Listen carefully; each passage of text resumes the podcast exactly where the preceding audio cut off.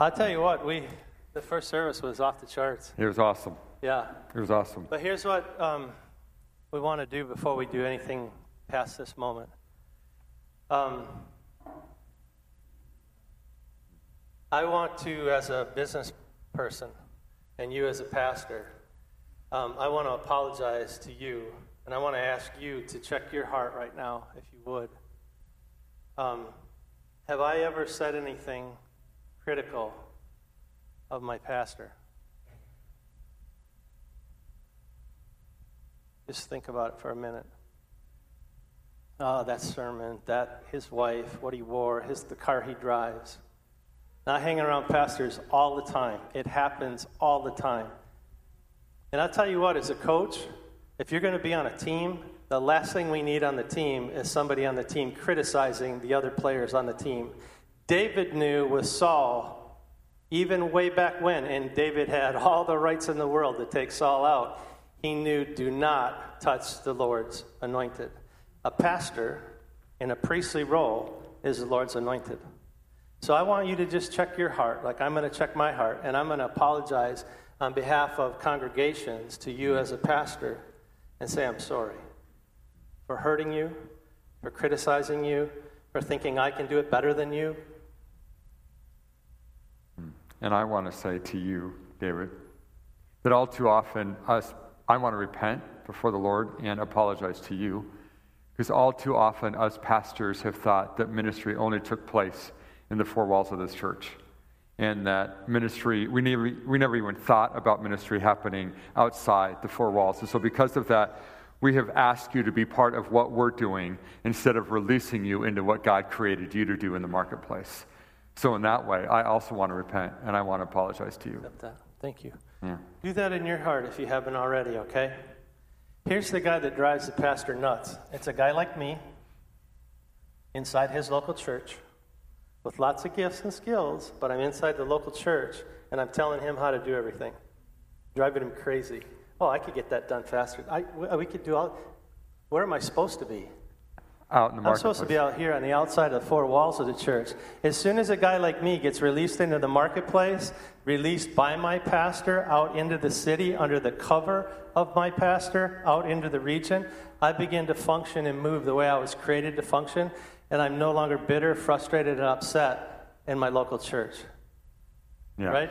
Yeah, and I think that way too many of you here think, when you think of spiritual things, you think it only happens in the life of the church, when in reality, there are incredible things of God that happen out in the marketplace, that happen at school, that happen at businesses, that happen out in the marketplace, that God wants to do in and through you in amazing ways that will never take place unless you understand that God actually wants to work in and through you out in the marketplace.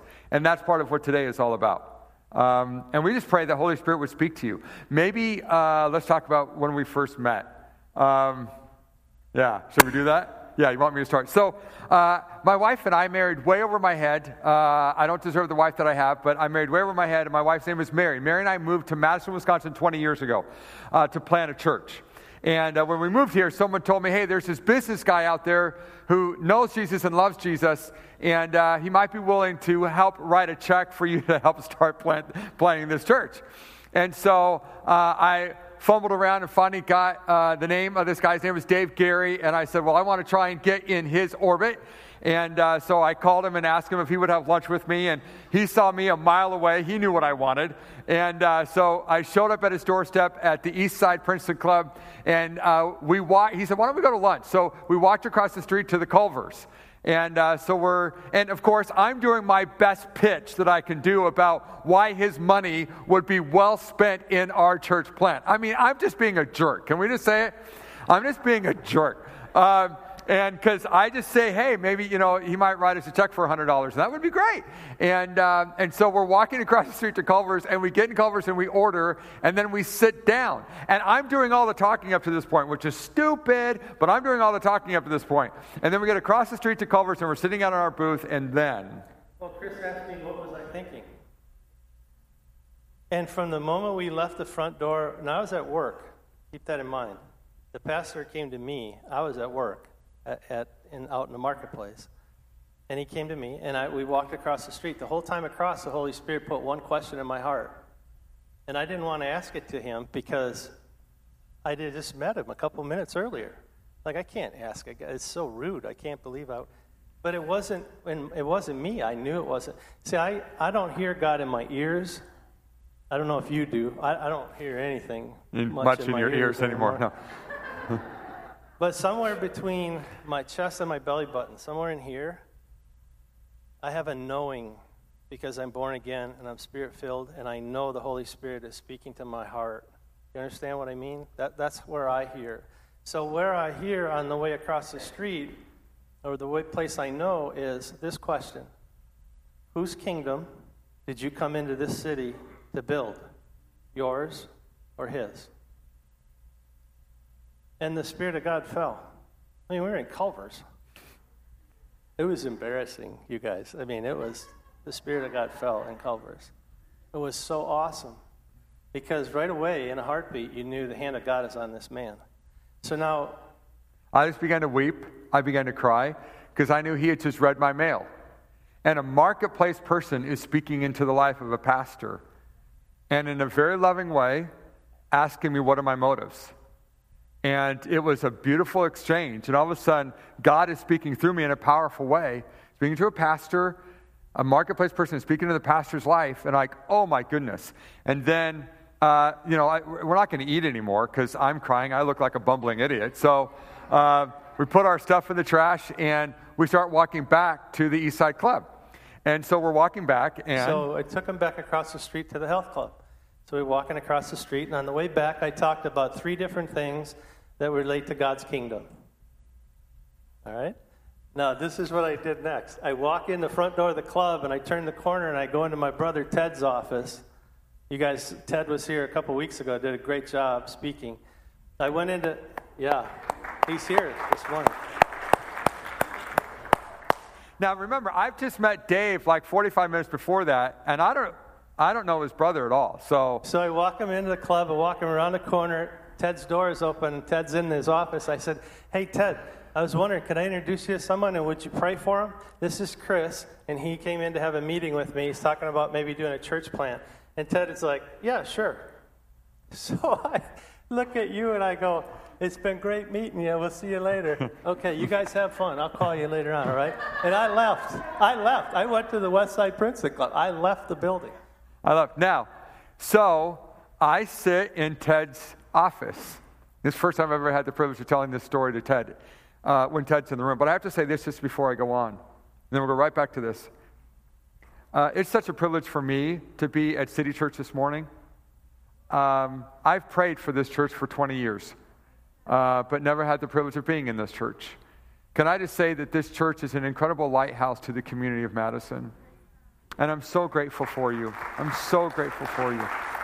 And um, I'm humbled that Pastor Tom would allow uh, me on on this stage. I really, really am. So um, so Dave leaves, and he's gone. And now I'm sitting in Ted's office, who I just met.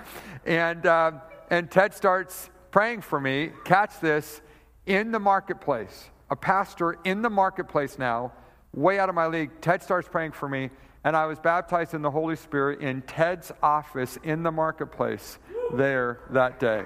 True story. Um, true story. So then, uh, but the, the weird thing, well, I'm not the weird, but the, the cool thing was is that Ted, when he starts praying for me, before I'm baptized, he starts praying the exact three things that Dave had just said to me on the way. And I'm like, do they have, like, microphones and little earpieces that I don't know? Like, what is going on here?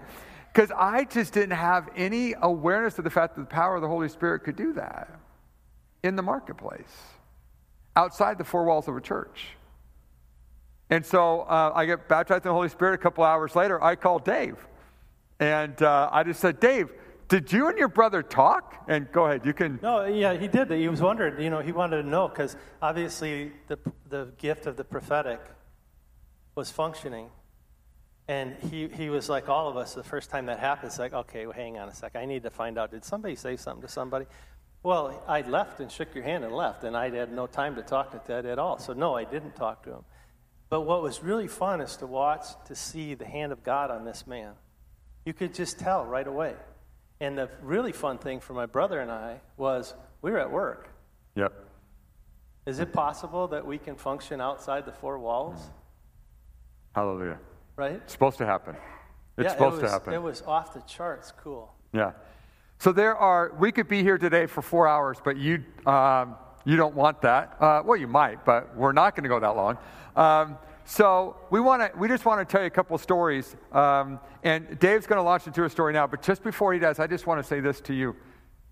You're going to hear right now an incredible story about uh, God working in a in a man's life. But can I just tell you, God loves each and every one of you and wants to work in your life in unique ways, just like he works in Dave's life and like he works in mine. But here's the thing.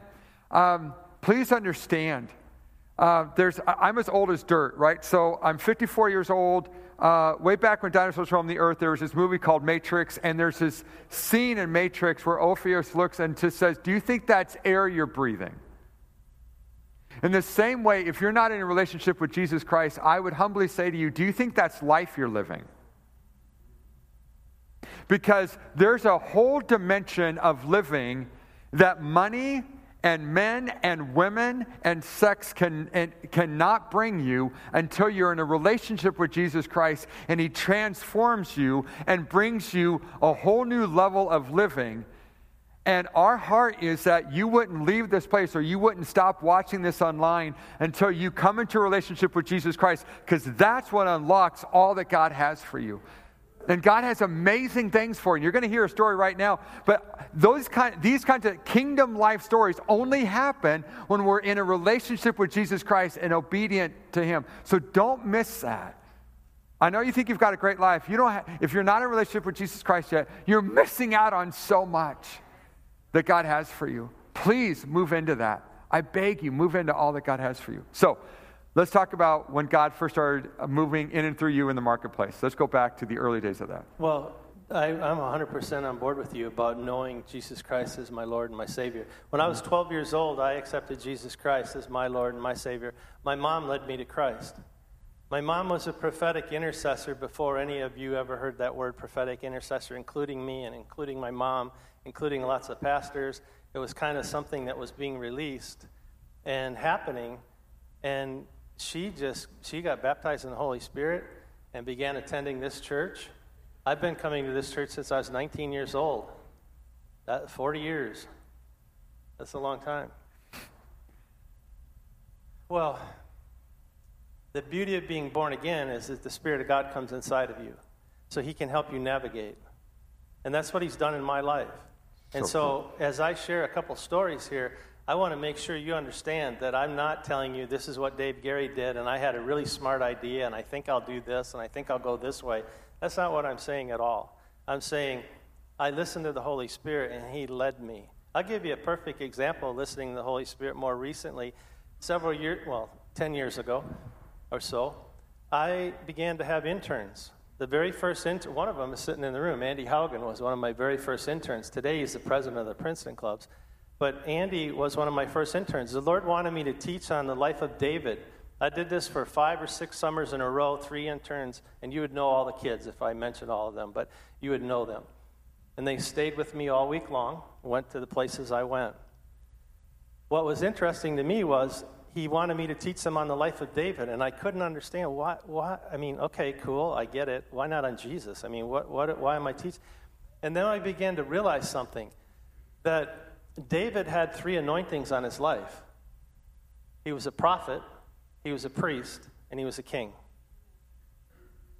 Prophetic, priestly, kingly. And I want you to think about that for a minute as I tell these stories, because each part of that, prophet, priest, and king, is in these stories. But the first story I'd like to, if you don't mind, if I can just, because I'm not a preacher, I'm not a pastor, so I just tell you some stories. But my first one was my first introduction into the marketplace. I'm twenty-five years old, I'm working for New Horizons, and I get offered the opportunity to be a general manager of a health club. My first night being introduced, seventy-five people in a room like this, president, vice president right there. Remember, it's at work. I'm twenty-five years old. It's my first really good job, and I'm going to get paid really good to do it. I'm pretty excited. And as I'm getting ready to be introduced at seven o'clock on a Sunday night, I have a sense right here, somewhere between my chest and my belly button, with a question. I know it's the Holy Spirit. Will you put me first? Oh, no, come on. No, not come on, not here. These guys might fire me. You're not going to believe the end of the story. That's why I'm taking a second to explain this. But that's really what I felt. So I'm not this far over, kind of working my way up this way. I sense it two or three times, two for sure. Will you put me first? So I get introduced. I walk to the front. They da da da, da hand me the microphone. I said, well, I don't really know how to do this or what to say to you, but before I do anything, and I'm talking to my staff that's going to, I'm going to be supervising them tomorrow. I haven't met any of them yet. Before I say anything else, I'd like to take a minute and put God first. I ducked my head down, and I started to say the, the Lord's Prayer, the Our Father. Do you know how long that prayer is? It's about a day and a half long, oh, and that's terrible. I couldn't yeah. talk fast enough. I don't know. I thought I was speaking in tongues or what. I was ripping through it. So nothing unusual happened. Nobody freaked out. They didn't fire me. I'll tell you what did happen to me, I, and I don't know how to say it, but it's almost as though there was like a deposit put in my heart. I, I knew that pleased God. That was really hard for me to do, and nobody else knew it, and I didn't have to do it. And no one would have known, right? Except I fell in love with him. And I don't want to honor him except everywhere I go. I'm not embarrassed of Jesus Christ. I'm not embarrassed of Jesus Christ in any bank board meeting at all. As a matter of fact, I speak about Jesus Christ when I go in to get multi, multi, multi-million dollar loans. And I'll tell you what happens. When I get done in a boardroom talking about my faith with Jesus Christ and my relationship with people, do you know what the bankers do? They line up to the head banker and say, we're in, put us in, we're in, put us in, we're in, put us in. And you that's how it works. I'm not embarrassed of Jesus Christ at all, anywhere. And quite frankly, the world has nothing I want anyway. My peace comes from Jesus Christ. My navigation comes from the prophetic voice of Jesus Christ. My protective cover comes from the priestly anointing of Jesus Christ on my life with my pastor. I don't ever want us to talk negatively about our pastors. Who am I to touch the Lord's anointed? Who am I to speak against the Lord's anointed? I want the cover of my pastor. Deposit in my heart. Nothing weird happened. Time to go back to work. See you guys tomorrow morning. I said a couple upbeat comments, and I'm done with that night. So, Dave uh, is part of that club for several years, and then Holy Spirit just reveals to Dave that he probably shouldn't be associated with that club for reasons that we won't go into, and so he leaves that club, and uh, the Lord had led Dave to a, a good friend of his dad's, and uh, he happened to know of a club here on the east side of Madison that had just closed, just gone under, and uh, so he began to talk to his dad's friend, um, who was a real estate developer, Uh, about maybe reopening that club that had just closed, just gone under. And uh, so to make a very long story short, um, that gentleman by the name of Don decided to go in with Dave. Uh, he provided the finances. Dave provided the hard work. And they opened up this club, the, the East Side Club. And eventually that club became known as the East Side Princeton Club. Um, and they worked really, really hard. And for a number of years, that club, through just grit and hard work and God's anointing, catch those three things: grit, hard work, God's anointing. God just blessed it. So you guys, you know the East Side Princeton Club? When that happened, then I thought at twenty-seven-ish years old, whatever I was at the time, you know what, I would really be cool. Let's go to the west side of Madison and open up a club on the west side. And I actually thought God told me to do it in my heart. I thought I should go navigate through that. So I go to the other side of town, and I meet these two older gentlemen that were friends of my partner. And they had a health club on the west side of Madison. This is really what happened. And nobody knows. I've never told these stories publicly before. They're, my daughter is writing a book, and it'll be in the book, and it'll be the details that I don't have time to share. But this is a real story and a true story in Madison, Wisconsin, how this happened. So I went to the other side of town, and I started having conversations. And it was simply the first meeting was, you know, I, we got a club on the east side. You know, my partner, you're on this side. I'd rather not compete against you, but I love this business. I want to have a club on both sides of town. Would you guys entertain the idea of maybe selling to us? Well, after several meetings, it, we got to the point where, yeah, we got a deal. It was going to be about a million dollars in cash. It was going to be, uh, and sign a lease with them, and then we would have a club on both sides of town. I was so excited, you guys. I couldn't believe it. I mean, this is my dream come true. So all the paperwork is done. Here's the hardest part of this whole thing. I'm going to the closing, and I'm going up to, uh, that's, and my dream is there. All I got to do is sign my name, and it's a done deal. And I didn't even really have to have any money because I was a young guy, and the other guys were helping financially. So think about this. I'm going to have a club on the east side and the west side, and everyone's going to know Princeton Club. And I'm young. I'm like, like almost my nephew Josh's age. I mean, I'm a, still a young man. And so I'm coming off the elevator on the second floor of the bank, and I take a step off the elevator, and right here, somewhere between my chest and my belly button, I hear stop. And it wasn't stop like, it was stop. Like your kids are running in the street and a truck is coming, stop. Now I'm like, what am I supposed to do? And no one knows this except me. And I'm thinking, am I losing my mind? I mean, come on. Well, there's an enemy. Maybe the, my destiny's right inside that room. I can see the stack of papers right there. All I got to do is walk in there and sign, and it's done. And no one saw this. No one heard this. What do you do? What would you do? I'll tell you what I wanted to do. I wanted to go, eh, that, that, that was just the tacos. That was just not the Lord. Except if you want to follow Jesus Christ, you have to obey him, period. You have to obey. You're not nuts. He's a father that loves you. He's a coach. He's the greatest of all time, and he wants to see you succeed. He wants to see you succeed. He's for you. Even in the marketplace. He is for you. Exactly. He's for you, Pastor. He's for you, Market. He's for you. Amen. But there's a prerequisite. A, you need to know him as your Lord and Savior. And B, Amen. Obey. Okay, that's the hard part. I don't want to obey right now. I want to walk in the room and sign my name and then brag about I'm the hottest young guy in the city and I got both health clubs and la, la, la, la, la. Except I can't do that because somewhere along the line, I fell in love with this guy named Jesus Christ, and he moved my heart to the point where, you know what, I'll make an idiot out of myself if you want. I'm going to stand in front of my whole congregation, my whole staff, and say the Lord's Prayer. Well, that's not that big a deal, but it was hard. I fell in love with him. I got to walk in this room, and if I don't sign those papers and I explain what's really going on inside of me right now, they're going to look at me like, you're a nut. And worse than that, I'm a young businessman in a city, and I'm going to destroy my business relationship in the city because the accountants were in there, the attorneys were in there, and some of the heavy hitters in the city were in there in business. I got to walk in and do something I don't want to do.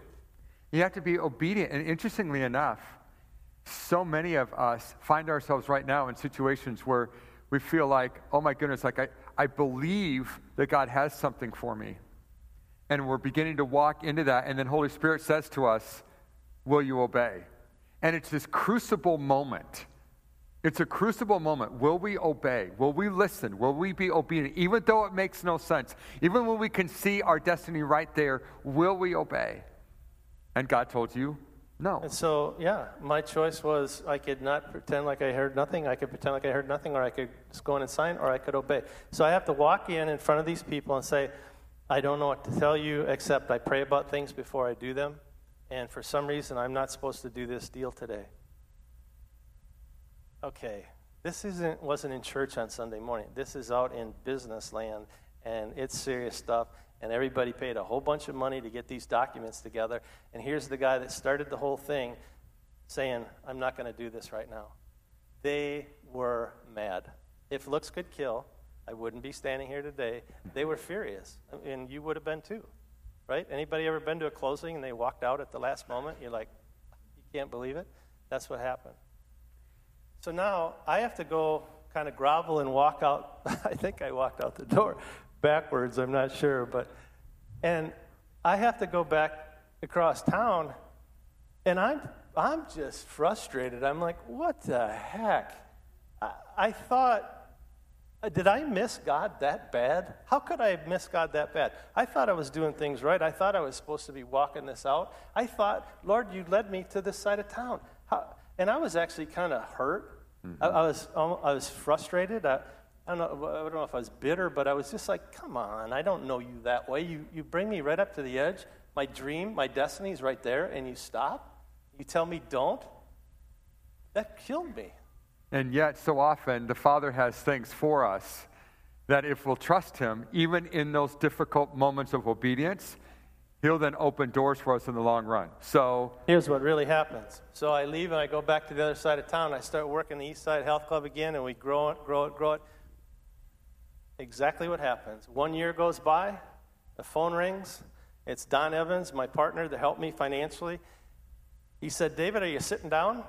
And I said, well, yeah, as a matter of fact, I am, because back in that day and time, the phone was connected to a curly thing, to a wall.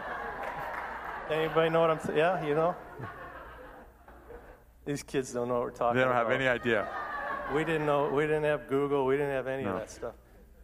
I said, yeah, I am. Um, What's up? He goes, you're not going to believe what just happened. He said, uh, Jerry Ring and Jerry Dome just walked out of my office. They're getting out of the health club business. Those are the two guys that own the center, the landlords that own the center on the west side of Madison that I had been in the office of a year earlier and had to walk out kind of backwards, sort of embarrassed with my tail between my legs. But all I had was I obeyed. That was it. Other than that, I wasn't too happy. Those guys just left Don's office. They said, Don, if you guys will come over and take this club over, we're going to hand you the keys to the front door. We're out of the health club business. We don't want to do it anymore. You guys know what you're doing. Here's the key to the front door. They gave me the health club.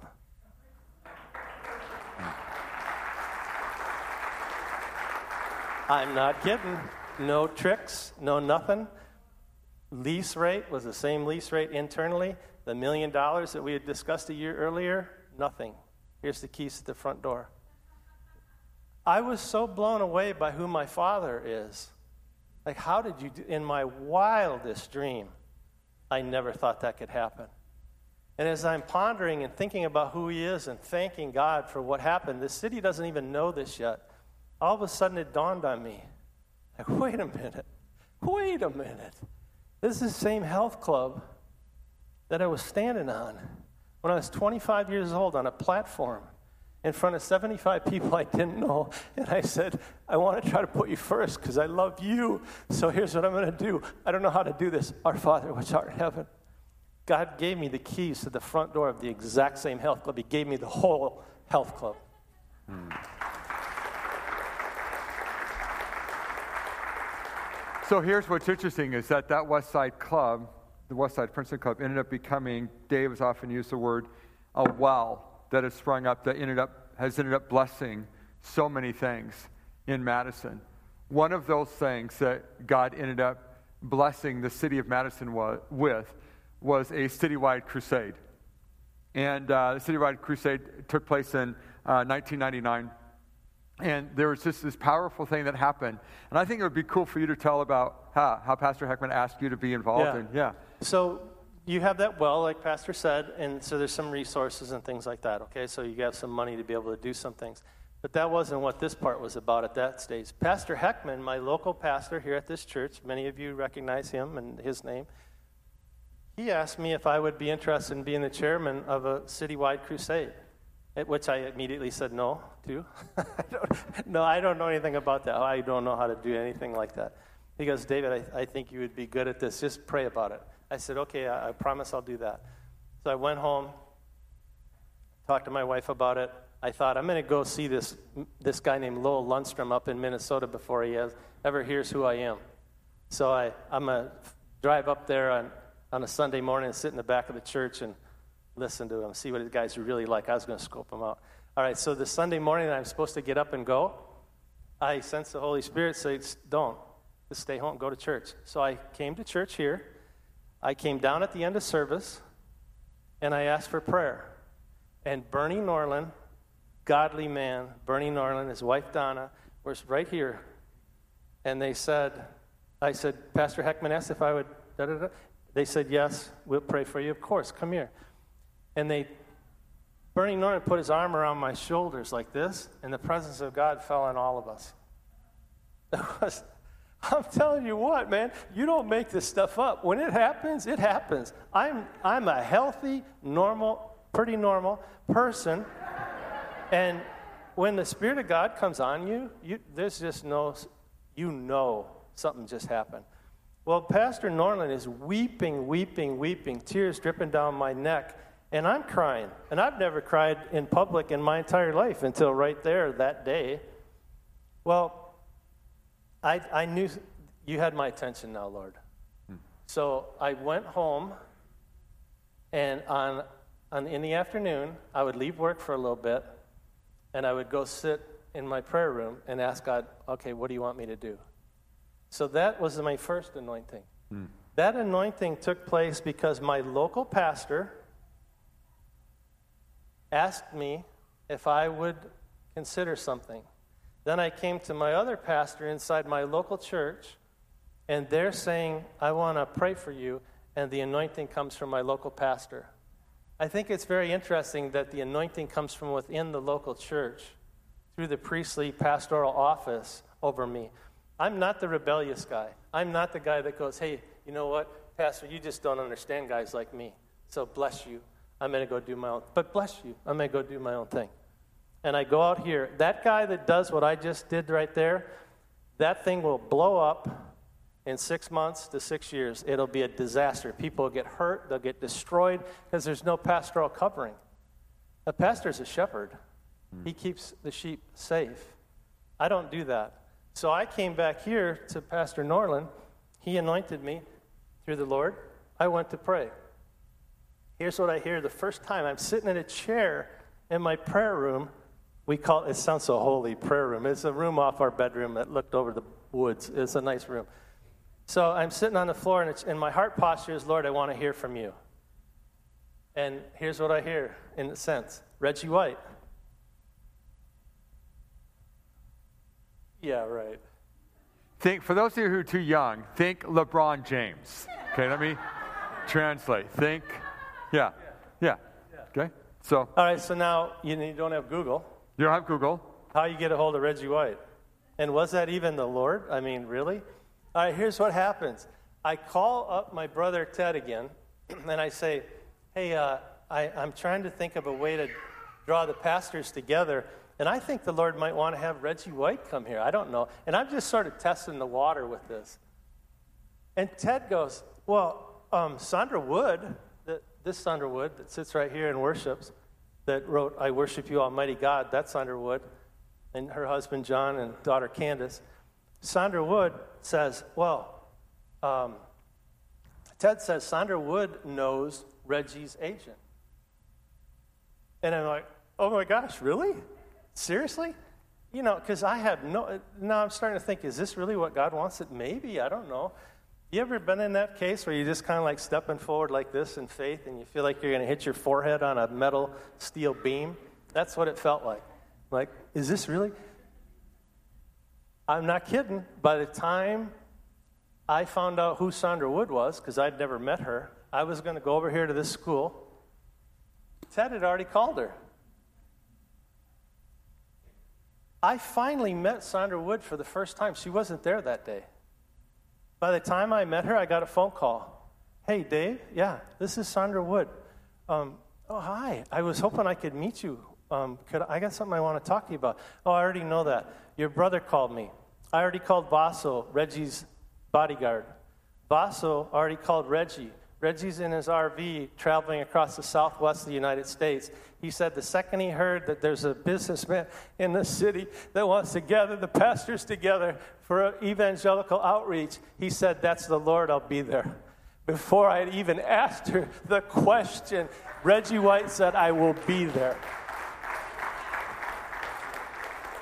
So, because of time, we're we're going to pass. So, Reggie White comes, and there's this gathering of pastors, and there's unity. And all all I would say is, is that, and that unity happened actually a year before I moved here. Um, but what happened then is that had never happened before, where the where the pastors of the region of Madison, Dane County came together and prayed together and believed God together. That had never happened before. And the book of Psalms, uh, Psalms one thirty-three says, uh, when, you know, how good it is when brothers dwell together in unity, because there the Lord commands a blessing. And so because, catch this, a marketplace person called pastors together, because God was using a marketplace person to do that, this beautiful anointing, then, then the pastors come together. That was a great time with Reggie White. And then they agree that they're going to be part of this crusade that's going to happen, that's going to uh, be paid for by a marketplace individual. That's how this is going to happen in supernatural ways. And then that crusade happens. And so talk to us about, and yeah. I'll, I'll finish with this because we'd really only have a couple more minutes. Um, one thousand four hundred seventy-nine people gave their hearts to Jesus Christ in the Dane County Coliseum in two hours, four nights. one thousand four hundred seventy-nine people. Because it was done the way God said to do it. And prophetically it was done that way because the information I was given, I followed and obeyed, and I did it the way he wanted. Here, why am I telling you this today? Okay? I'm telling you this because about ten percent of the church is actually functioning. The rest of the ninety percent of us show up. Let, let me put it this way. Basketball, football. Football starts Thursday night. Woo! Finally. Okay? When I come to local church, I would be around Tom Flaherty. I would be around Chris. I would be around Pastor Heckman, Pastor Norland, and I love being around them because they're great athletes. They're great at what they do. Spiritual giants. They're great guys. I love being around them. But when I, the longer I hang out with them, the more I realize I'm not called to be a pastor. I would be a terrible pastor. I, I do not want to wipe your nose. I don't want to clean up your messes at home. I would be terrible at it. I would be like, toughen up, get over it. So I'm not that guy. You're not either. That's why I'm talking to you. You're like me. You're outside the four walls. You come in here and you huddle up, but then ready break, you go back out to your positions. The more and more I was around a pastor, the more I realized I love him, but I'm not. That's not me. I was called to the marketplace. But I felt guilty. Because if I was really holy, probably what I would do is surrender my business, and I would go to Africa, and I would be a missionary. Sounds really good.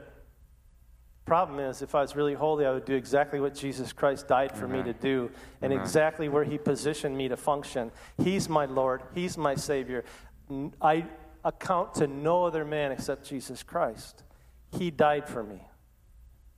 Any of you die for me? I didn't think so. He died for me. I want to serve him. I want to honor him. He called me to the business realm. So what it looked like for me was, I, I want to be with you guys. Except I need somebody to tear this off the top of me. Like Pastor Tom said after first service, he said, open heaven above me. Because I feel weighted down. I feel like I got to run kind of, like it's like this. Number one grade maple floor in the gym. You ever try to run on that floor with football cleats on? I can do it, but I can't run very fast. What happens, though, when a pastor says to you, hey, you're not supposed to be playing basketball anyways, walks you to the end of the gym, opens that door, and what do you see? You know when my cleats hit the turf in the city of Madison because they swung the back door of the gym open? The back door of this church open, the side wall of this church, and they swung it open. You know what happens when I look in the window as I'm going past and I see that I have a football helmet on and shoulder pads on and cleats? Do you know how fast you and I can run out there in the turf? Do you know how hard we can hit things? Do you know how the helmet can strike and tear down strongholds in the city? Do you know how aggressive we can be out there outside the four walls? If we would be released from in here, sent out there, which is exactly what the Bible talks about, we can accomplish all kinds of things in the city. Not on your own. Anointed and released by your pastor and sent out. That's what I wanted to do. That's what I've done. And that's why I'm here today, is talking to you about that, to be released that way. Yeah, and so many of you here this morning, God has destined you, and he's given you abilities to be a mechanic, to be a bus driver, to be uh, a dental hygienist, to be a doctor, to be a lawyer, to be whatever the gifts are that God has given you and that he placed inside of you from the time you were a little girl or a little boy. And you've thought, well, you know, I've got my church life and I've got my, my marketplace life, and the two never combine. And what Holy Spirit desperately wants to say to you this morning is, no, no, I've destined you to run in the marketplace. I've destined you to be my person, my agent in the marketplace. Go and run.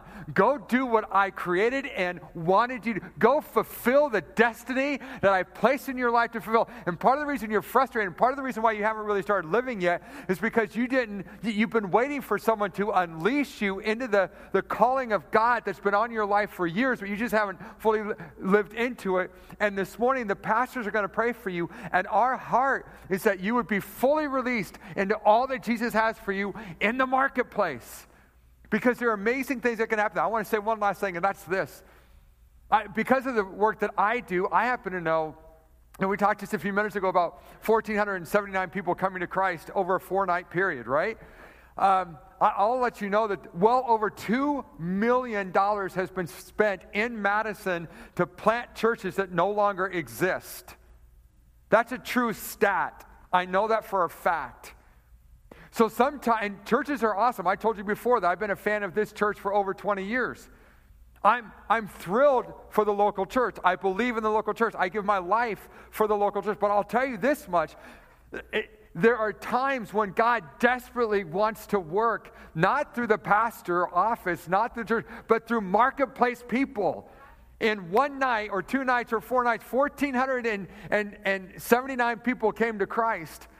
In four nights, God did that when the church over here is trying to plant churches and spending two million dollars for churches that no longer exist. Why does that happen? Because there's an anointing on Dave's life to run in the marketplace and to do things for God, with God in the marketplace. And there's an anointing on your guys' life to run in the marketplace and to be his woman and be his man in the marketplace. Go do that. Go do that.